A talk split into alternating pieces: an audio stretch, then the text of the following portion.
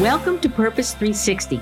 I'm Carol Cone. And I'm Chris Noble. And we're on a journey to explore the brightest and most innovative minds and initiatives in social purpose. Today, companies and brands must stand for something meaningful. They have to have a social purpose and bring that purpose forward to their employees, their customers, and their community. Each episode, we're talking to leaders at Fortune 100 companies, global brands, social enterprise startups, NGOs, and everything in between. We'll be taking a deep dive to learn how they are integrating purpose into their organizations to benefit both business and society for enduring impact. Join us.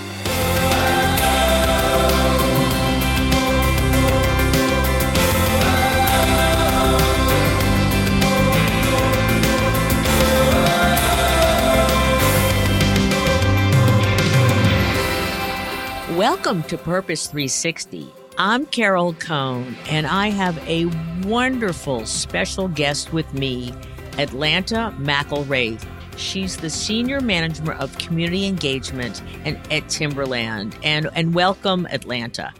Thank you, Carol. It's a pleasure to be here. And Atlanta has been an old friend for many years. Um, we uh, both travel in the social impact space in many ways. Um, she's been at Timberland for it's right on, I think, 14 years. Pretty much coming up. Yeah, yeah. And she's also incredibly well educated. Um, she's got a BA from Duke. I'm going to embarrass you, an MBA from Chapel Hill. And she has an unwavering commitment to Timberland's values. Um, she's going to talk about um, what it means to be an earth keeper. And I was so excited that um, the company had a spotlight on Atlanta to be their first Earthkeeper interview of any of their employees. So she is just in her heart. She loves social purpose. And um, she also leads and trains a team of almost 30 global stewards, she's going to talk about. And then um, earlier in her career, she was the National Public Affairs Manager for the Body Shop, which was one of my favorite companies early on. So let's let's get into it. So Atlanta, what sparked your interest in social purpose? I think, you know, it started when I was a kid. I just always had concerns about injustice, the injustices that I was seeing in the world. And I think it wasn't really until I went to college that I learned how to channel all these concerns that I had into activism. And so in college, I took uh, courses in community organizing, and that was the career I pursued when I got out of college. And it was through all of that, uh, all of that exposure to needs in the community and how you need to bring communities together to address them, that I got really interested in social purpose.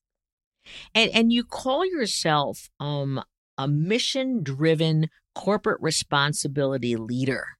What does that mean?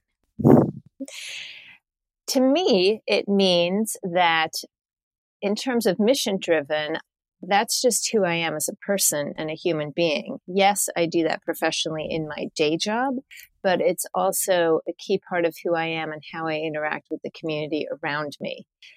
And corporate social responsibility professional is there because that is my day job and that is my passion. I am passionate about seeing businesses take responsibility and start driving the change we need to see in the world. And so I'm thrilled to be a part of a company that also takes that responsibility by the horns and aims to be the best corporate citizen it can be. How have you seen responsibility uh, by corporations change over your career? Well, when I started working at the body shop, the body shop was definitely a standout at that time as a leader in corporate social responsibility, as a leader in advocacy. I mean, they would dedicate retail space more than once a year to promote different issues through their stores. The, when I was working for them, they had about 289 stores nationwide in the US, and they would take product promotions out of the windows and they would put windows in that were a call to action for consumers to engage in a variety of issues. That was very unique at that time. And what I've seen now in terms of corporate social responsibility, corporate social responsibility is becoming much more of the norm. It is no longer a differentiator for people to have a sustainability strategy. And I think what differentiates companies who are involved in that space is really the breadth and depth of their authentic dedication to the causes they promote. Well, that leads us into the definition of the brand Timberland. And I'd like to read this from the website. Our brand started with a boot, but now it's becoming something much bigger. It's become a mission, a movement, our soul. We're calling on those who aren't afraid to pull on their boots, get their hands dirty, and dig in. Those who won't take no for an answer, those who care about the world we live in and know that a greener future is a better future, and those that will unite the same spirit in others. We all can be earth keepers. We all can be heroes every last one of us, because nature needs heroes. So let's talk about what it means to be an earthkeeper um, from Timberland's point of view. Well, to be an earthkeeper at Timberland, we are essentially a company of earthkeepers. And if I may, I'd like to offer a little bit of history on that term because earthkeeper was originally the name we gave to a line of pinnacle product that included the most environmentally responsible materials we had access to and could use. So it began with a commitment to product. And then we realized that it was actually much broader than that, that it wasn't just a line of pinnacle environmentally responsible product, but it was really a whole philosophy and approach to how we do business. So mm. I was pleased to see it come off the product and just become a moniker at, that represents how the company aims to be in the world what it means to be an earth keeper, it really encapsulates the three major commitments we have in our CSR agenda, which are to create responsible products, to protect the outdoors, and to serve communities around the world. And so the people who work for Timberland have an opportunity to engage in one or more of those pillars of our CSR agenda through their work every day. And then how does that make you feel? And then how does that make your colleagues feel to be able to not separate their passion for the community or the environment or for making responsible products, but to have it integrated? Well, for me, it makes me feel proud. It makes me feel centered and aligned as a human being that I don't have to check my values at the door, come to work and pick them up when I leave the building. They are integrated and they are part of the work that I do. And I think other employees also share that same point of view. And I know that questions about our commitment to community service are sort of the most asked questions when people come in for interviews, when they're interviewing for jobs here. So I think, you know, we're reading much more in the in the media about how millennials care about the practices the of the the places where they work. They want to work for places that align with their beliefs and their values. And so as i look around at many of my younger colleagues here i feel that they hopefully are feeling and experiencing that same alignment. And certainly from the feedback and the engagement that we see of employees here in this building i would say that's the case and you have on the service day, I mean, it's been part of Timberland for decades. Um, in, you know, I have, I represented Timberland in the earliest days a number of times, and I was always awed by it. But can you talk again for our listeners? How do you make service more than just the one day check off? And, you know, what are Timberland's insights into really embedding it across the year? Well, I think the way we get it beyond the one day checkoff and the company wide corporate service day, which we do. We do two of those, by the way. But it's that starting early in 1992, we launched an employee volunteer program. So 27 years ago this year. And it offered employees 16 paid hours of community service. And by 1995, we increased that to 40 paid hours, which is where it still is. So, in essence, Timberland gives every employee a week, a work week, yeah. to be out in the community and serve in whatever way speaks to their passions. And to make it easy for employees to engage, we do have these two global corporate service days.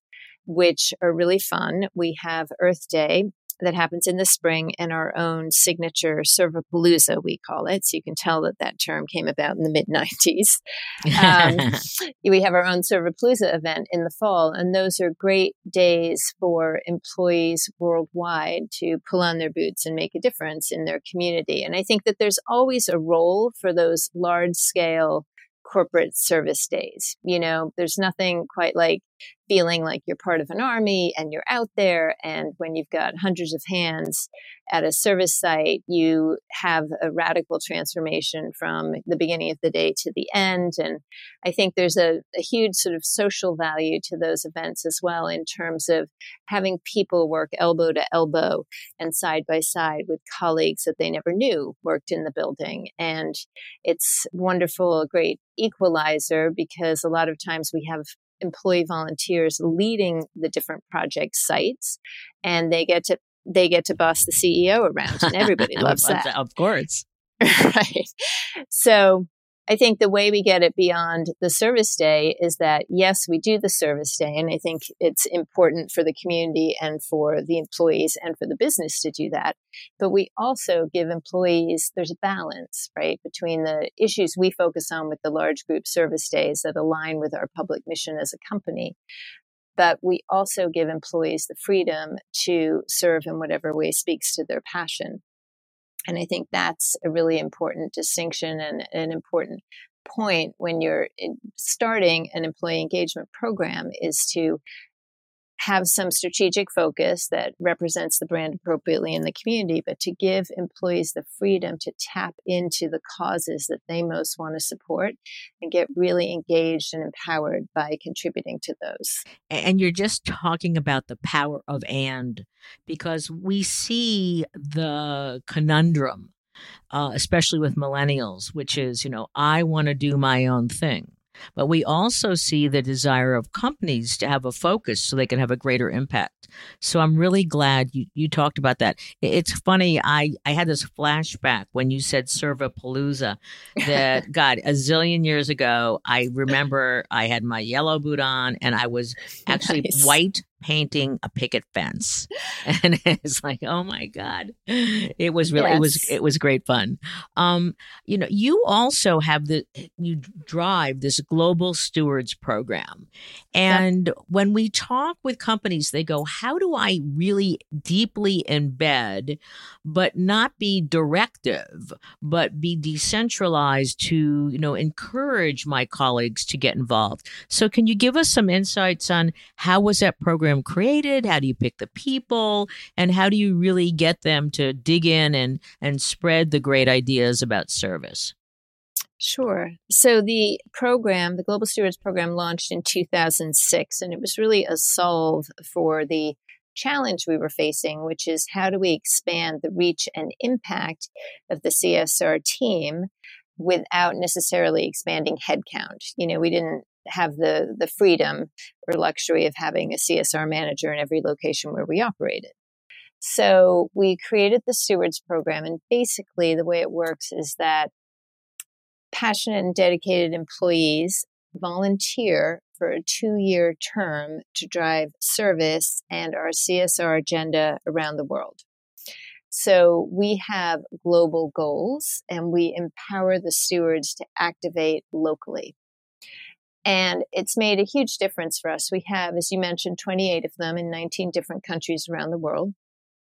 And, you know, it, it all sort of harkens back to think, lo- think globally and mm-hmm. act locally. Mm. Right. Because the stewards have really localized the strategy around employee engagement by creating opportunities for their employees to serve in ways that are going to resonate with their employee population and they come up with these really creative ideas to engage employees that we never would have thought of here in Stratham.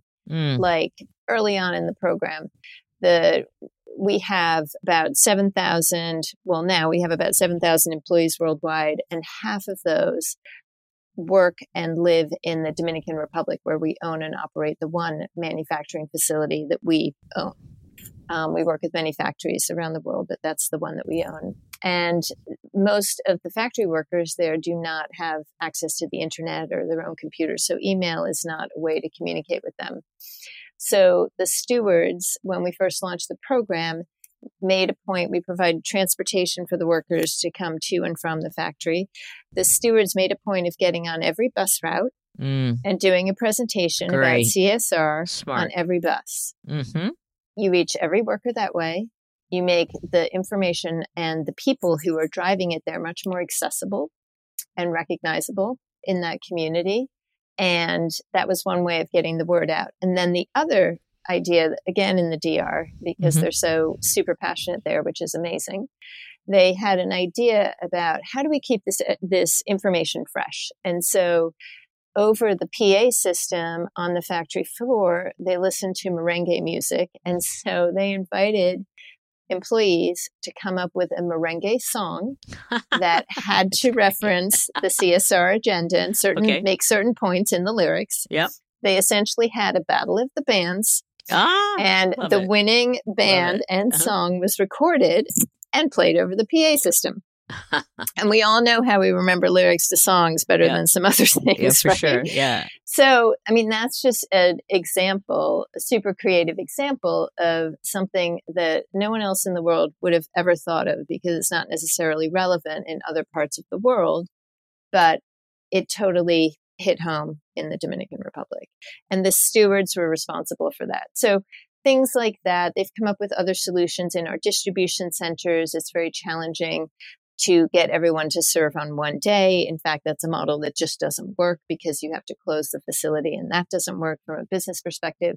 So early on, again, the stewards from the distribution facilities said, we want to have Earth Day and Servapalooza, but what we want to do is have shorter shifts have multiple shifts over a period of multiple days. So everyone has the opportunity to get out and participate for at least one shift, as opposed to having it on one day where you're limiting the number of people who can participate. So let's talk a little bit about VF. Um, Timberland was independent. Um, I actually worked with Herman and Sidney, who were the sons of the founder, and then with Jeffrey. And um, you were fiercely independent, but now you've been part of the the VF Corporation of Brands. Um, what advice do you have for other brands who have the soul of Timberland? So it's very similar, but now they're part of something that's different and bigger. I would say stay authentic to who you are, make the kiss, business case for why it works, and show whoever acquires you what the opportunity is to grow the strategy bigger and throughout the rest of the enterprise. That's very powerful um, advice. Um, can you relay a story? I am sure um, as the transition was happening, your role, because you have been there for so long, you're one of the most authentic earth keepers for Timberland. Who did you get to talk with at VF? And again, uh, how did you have a cross functional team that made the case that Timberland needs to stay authentic? No, I mean, it was really VF's approach, right? They had acquired brands before us, and they were very clear on that first day. I remember it well when they came in saying that they let the brands continue to do what works and, you know, celebrate their unique culture. And so that was obviously what we all wanted to hear. And um, I think that's that's how it played out. But one of the things they did that enabled us to sort of um, pollinate, I guess, some of mm-hmm. our ideas uh-huh. and and strategies that worked mm-hmm, yeah. was that they convened a sustainability council. So they basically had the leads, the people who were leading the sustainability programs at all the different brands, they convened them into a council that would help guide the overall sustainability strategy for the whole enterprise. And in those convenings, there was a lot of opportunity to showcase programs that worked. Mm, and great. so an example, one of the examples I have is really from that time is that when VF acquired us, we had and had had for a long time a very strong code of conduct for the conditions in the conditions that we required of the factories that made our products around the world. I mentioned that we own and operate one factory, but we work with over 300 all around the world. So we had a program that not only did we have assessors going into that factory, those factories once a year to make sure that they were compliant with our code of conduct, but we also did a lot of work with the worker communities in those factories to talk about what were some of the challenges they were facing in their communities. And as a result of those sessions, specifically with the workers without management present, we were hearing of certain needs that they had. So, for instance, we would ask the workers, do they have access to clean drinking water? And they would say, yes, they did. But on further investigation, we would test their water source and realize that it wasn't actually as clean as they thought. So then we had a partnership with Planet Water Foundation and would put clean uh, drinking water towers in the worker communities.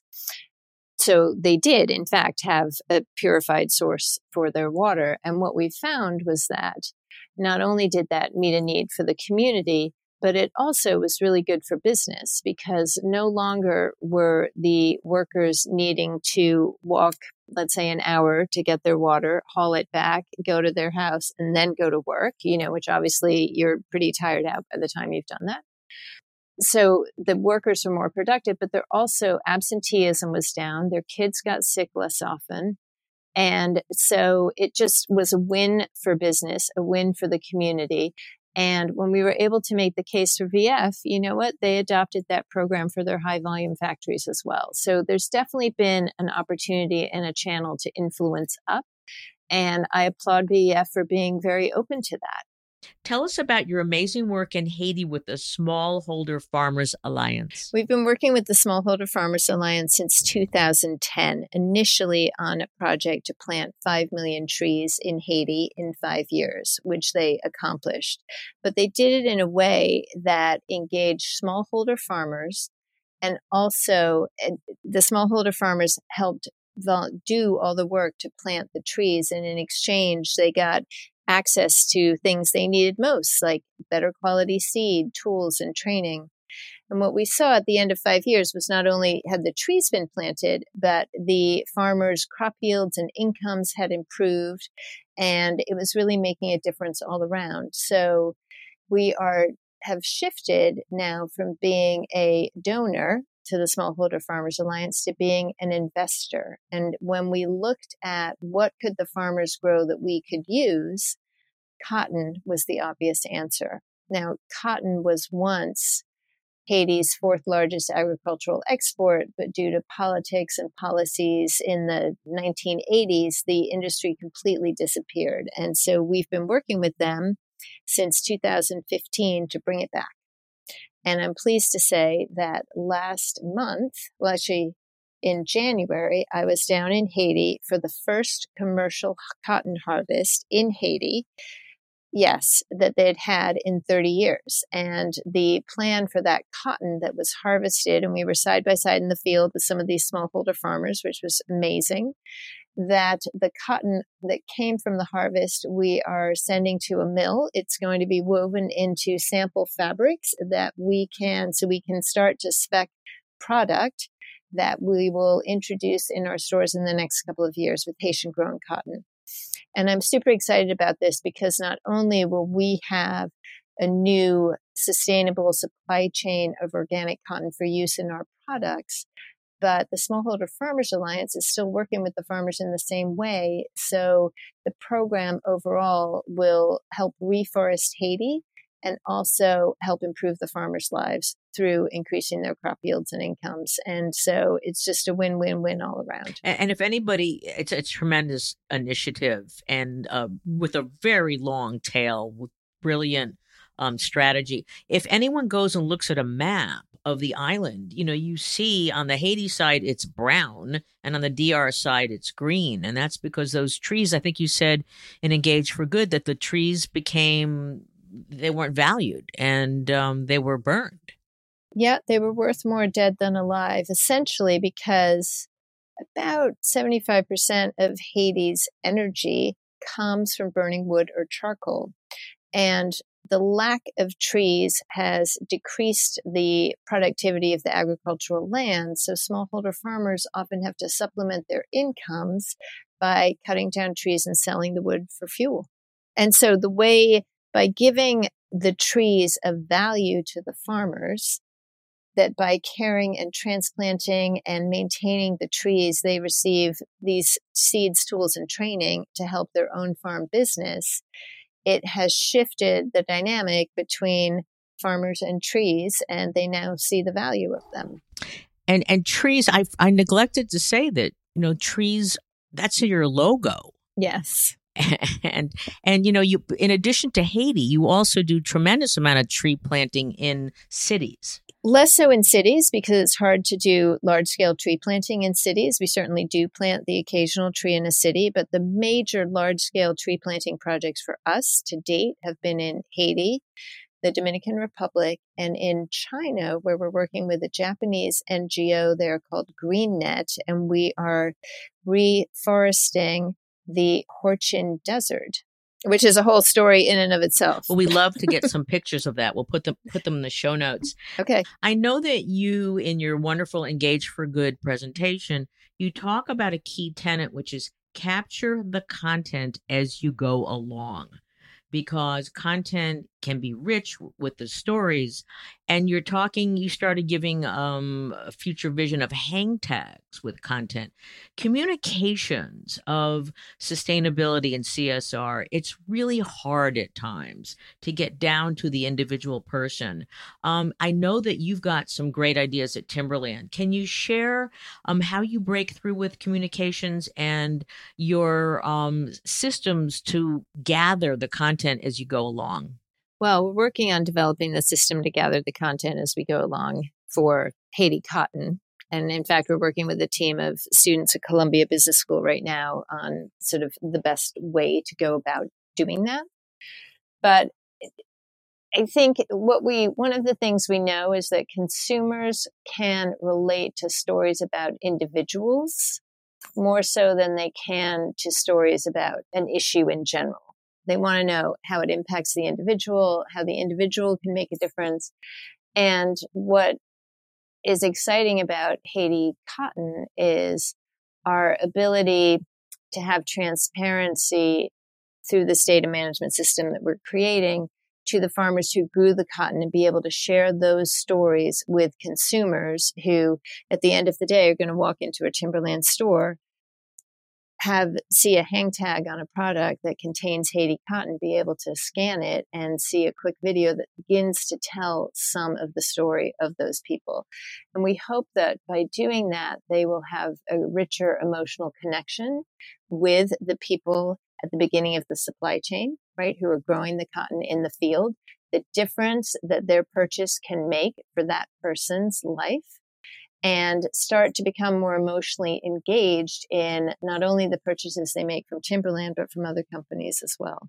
I think, you know, in the past, we've definitely uh, made the mistake of being overly transparent. I mean, that's never a fault, but uh, what what I mean by that is being overly communicative of all the details of our CSR work. And I think for many many consumers don't want that. Okay. They want to know that that exists, mm-hmm. but they don't need to see all the nitty gritty. Now, there are data wonks out there who want to see the nitty gritty. So you need to have it and you need to be able to back up your stuff, but don't lead with that. Right. Yeah. Right. Lead with the impact it's having in community. Lead with an example of one community, one individual that you have made a difference for and extrapolate start there and then go backwards. And people can always dig deeper if they want but early in the day we were we were gathering all this information and so excited about it that we were sharing all of it and it was almost too much for people to get their arms around. I mean this was really early in the day right with the initial csr reports that we were coming out with in the early 2000s yeah no i, I like to see uh, these really abbreviated csr reports that might be on a tiny little pamphlet that you know just give you the key points i've seen them at point of sale seen them a bit on hang tags and then you're right for the wonks you have all the the back the background background online i know that earth day is coming up um, on April 22nd, and that you always do something special. Um, can you talk about your plans and what you do and also what you don't do? Because I think that, again, that can inform our listeners about the power of a day versus multiple days. Yeah, so Earth Day, as I mentioned, is one of the two global service days that we sponsor and recognize for employees worldwide. And so on Earth Day, on or around Earth Day, you will see it, pretty much in every Timberland location, they will be, they will have an Earth Day service project in some shape or form. Now, here at our corporate headquarters in Stratham, New Hampshire, we have to wait to celebrate Earth Day until May, mid May, because often in April the ground is still frozen mm-hmm. and there's not much earthwork that can happen when the ground is frozen like that. Exactly. So, just as an example, here we have about 380 employees in the building. We'll be serving at five different sites around the community. We're going to be working on community gardens, some outdoor learning spaces for different schools, and a bunch of, of projects for schools to help them engage their students more powerfully in the outdoors. So we'll be doing five different projects on that day. How do you measure, especially vis a vis individuals and KPIs and in their annual goals versus the kind of measurement that you have regarding um, the millions of trees you planted or actually the components and the way your leather is made. Um, how is your, again, measurement related to people? So the service measurements that we use are and I referenced them earlier, but the hours utilization rate, which is the percentage of all the about all the hours, service hours that we put on the table every year for employees to use, what percentage of those are actually being used. We have another measure called benefit utilization rate that's looking at the percentage of employees who engage at least once in service and report doing it because these are all these numbers are derived from people reporting their hours. And as far as sort of performance reviews, employees are encouraged to serve all of their 40 hours. And we have an employee recognition program for people worldwide who do. Mm.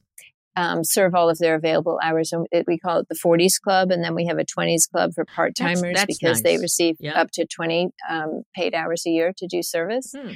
So we have an employee recognition program, and employees are encouraged to be members of the club. But you have to be careful about dictating, mm-hmm. right? Yeah. And and sort of pushing people to serve because then it's no longer volunteerism.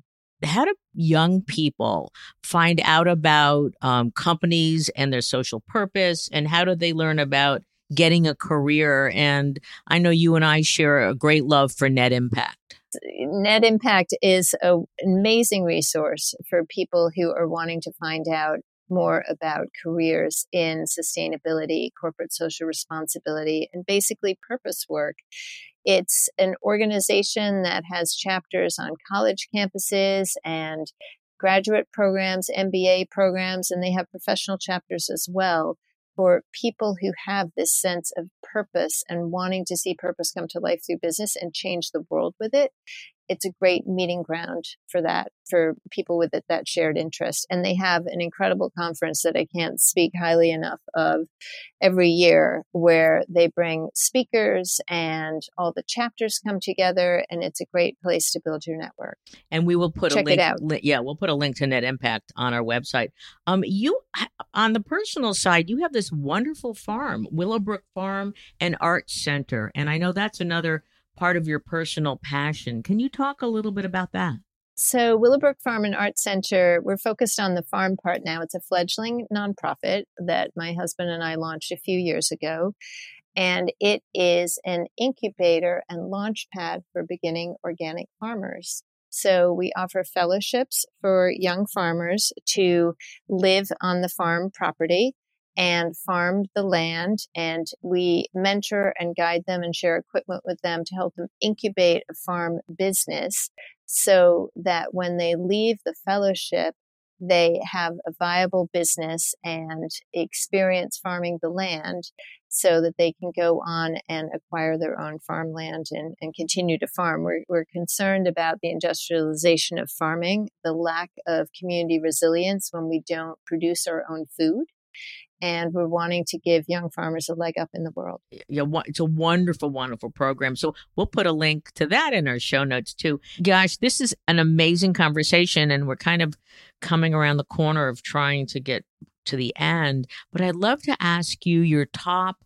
three, four, five, whatever you'd like to give us, um, insights for your peers on their journey to activate the social purpose in their company, no matter if it's in the foundation and it's beginning to move towards the business or whether it's much closer to the business? Well, I think, um, as I mentioned earlier, I think it's important to think globally and act locally. One size does not fit all. So when you're creating a purpose and purpose activations, I'd say give the regions or the different stakeholders some leeway and freedom to activate in the way that they see is most appropriate because you'll get the most support and engagement that way. I think it's also important to be prepared to take risks. Mm. You may not get it right right away. And I think obviously be well researched and humble about the mistakes that you may make, but don't be afraid to take risks because if we stay safe all the time, mm. no one's really ever going to move the needle. I think ask for feedback as you go. Check in with stakeholders, see how it's going, you know, have a mindset of continuous improvement and be strategic about celebrating a culture of purpose. Figure ah. out how you're going to celebrate your champions. How are you going to keep a steady drumbeat of communications going? How are you going to put actions behind your words so it's not just words? People have visual and physical evidence of your purpose coming to life, both within the walls of your company, but also out in the community. Otherwise, I think purpose just becomes words on a page. It has to be fed and fueled with actions, actions that people can see and notice and engage in and be a part of it so they feel ownership of it. And I, let me jump in here because um, we're beginning, unfortunately, to hear this term uh, purpose washing and because well, you knew that was coming, right? I well, mean, it's it's the buzzword now. Yeah, it it is, and you know when the ANA proclaims a brand purpose as the word of the year in 2018, and now they've created a Center for Brand Purpose, and CCP has changed their name now to Chief Executives for Corporate Purpose. Um, uh-huh. There's a lot of great people, and you have the Larry Fink letter and declaration. But um, what do you think of this kind of purpose washing and how do people you, you gave some ideas about how to stay at it, but what's your point of view on it? Well, I think it's, of course, there's going to be some purpose washing because it's sort of, as I referenced earlier, purpose is now becoming a, its entry point. You know, everyone's got a purpose. And I think the what differentiates is how authentic it is, how robust it is. And that's where you need the data behind the quick videos that tell the happy story about your purpose to really prove your point. Do you have um, a favored way to collect the data? Because there's many different levels of data. We do it from a service perspective through our global stewards. So we create, we collect the uh, data from them and enter it into a big database, but we also make sure that we collect anecdotes mm. from them. Okay. Because that's what's going to enable us to tell the story about the individual experience, right? And mm-hmm. extrapolate from there. Right. So we make sure that we correct collect both the qualitative, quantitative, but also qualitative and and more than just qualitative was the event good or not good, but but the anecdote, you know, a spark that happened. So we try to gather that information as well to fuel a bank of stories that we can tell internally and externally. Sure. And then you you've planted millions and millions of trees. And so how do you keep track of all of those? Cuz some of them were online and if you hit a certain number then they became real in the world. So how do you keep track of them? Well, that was a long time ago, that initiative that you referenced with the virtual trees, but we keep track of them through the partners, the responsible partners that we work with who do the bulk of our tree planting work.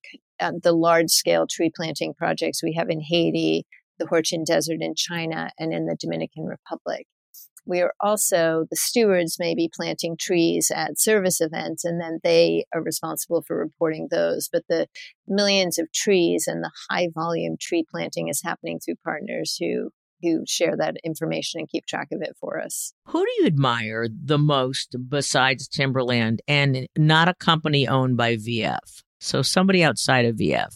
Well, you know, it's top of mind for me because I was just in a meeting and we were talking about them, but Ben and Jerry's not only do I love ice cream, but but and people say my daughter is made of Ben and Jerry's because I consumed an inordinate amount of ice cream when I was pregnant. But I will say that they are not afraid to take risks mm. on yeah. social issues that they feel need attention. Mm. And I admire that, that boldness, that, that courage um, and that willingness to take a stand and their humility when they make a mistake or it doesn't work well you know? And but it, it's sort of in part it's been baked into their culture from the very beginning. And so they just go for it. And, and i yeah. admire that spirit. We don't all have the same freedom to do that. Right. But I wish we did. And, and it's great that Unilever, who bought Ben and Jerry's, yes, um, the same day that they also bought Slim Fast, which to me was a riot. I, they got rid of Slim. Didn't realize that. that was funny. Yeah, they got rid of Slim yes. Fast, but they kept Ben and Jerry's. That they allowed them okay. to do what they do. Well, it's the same sort of approach. I think. I think you know VF and, and Unilever. I believe that they both recognize that when you're acquiring brands that have a personality and have a following because of it, that you don't want to mess with what works. Yeah, well, and it's smart when they do that. Um, so, is there um, what's next for Atlanta? I mean, you have done so many amazing things. You've been in the private company Timberland. You've been in the body shop. By the way, did you work? Was Anita Roddick still alive when you worked there? Absolutely. Uh, what would okay? I got to She's ask why you, I went there. What What's it like? I mean, obviously she's passed on, broke my heart. But what was it like working with Anita Roddick? Amazing. I mean, she was a visionary, not only in terms of how to integrate purpose into business and how to make that your brand. I mean, it, it grew for her out of necessity, mm-hmm. right? She started re- refilling bottles because she couldn't afford to buy more bottles right. for her business. It right. grew out of her garage. So it started from there. But then she realized that, wait a minute, you can really build a brand around this. So it, it was amazing. And she was always coming up with new ideas. I mean, you'd be talking about one thing and she'd have an idea about something completely different that you would sort of write down and keep track of. But she was constantly thinking about how to have a bigger impact, how to make a difference, how to be bold. Mm-hmm how to make sure your consumers were gobsmacked, mm-hmm. which was the yeah. expression, just shocked yeah. with your boldness and creativity and it was really fun. yeah, it was wonderful. Um, so today it's harder to be gobsmacked because you know you got the ad agencies out there and they're doing good things purpose washing things you've got so many young people or older people say to me i want to work in social purpose so how do you get gobsmacked um, if uh, you're trying to really break through today I think you follow your passion. You don't compromise. You, as a as a a young person looking for work or seeking that opportunity to make your difference, be clear about your passions and your commitments. And I think more companies are starting to look for that as they start to build their purpose agenda. And I think that that will take you far. I mean, just don't don't pretend to be something you're not, which is pretty basic advice, but I think it rings, rings more true now than ever before. Well, that that's a great way to close. Um, we're going to have lots of great show notes, and we're going to have we'll put a connection to the body shop. um, certainly um, your great Engage for Good and some of the resources that you're going to send to us that we can share to young people. So I want to thank Atlanta. You know, you said be clear about your passions and your commitments. And uh, Atlanta McIlwraith, you are one of, no, you're not just an earth keeper, you are in the Hall of Fame in my book um, in terms of social purpose and just doing it so right. So, congratulations to you. I trust you're going to have a really long runway with Timberland, but whatever you do in the future, we as people and colleagues and consumers and communities are made so much better because you are in the world. So, thank you so very much for being on Purpose 360. I'm Carol Cone. This is a great conversation. Share it with your friends. Give us your feedback, how we can get better. Also, give us names of people you'd like us to interview. So, again, thank you, Atlanta, and have a great day. Thank you, Carol, this wonderful opportunity and for the amazing work that you do.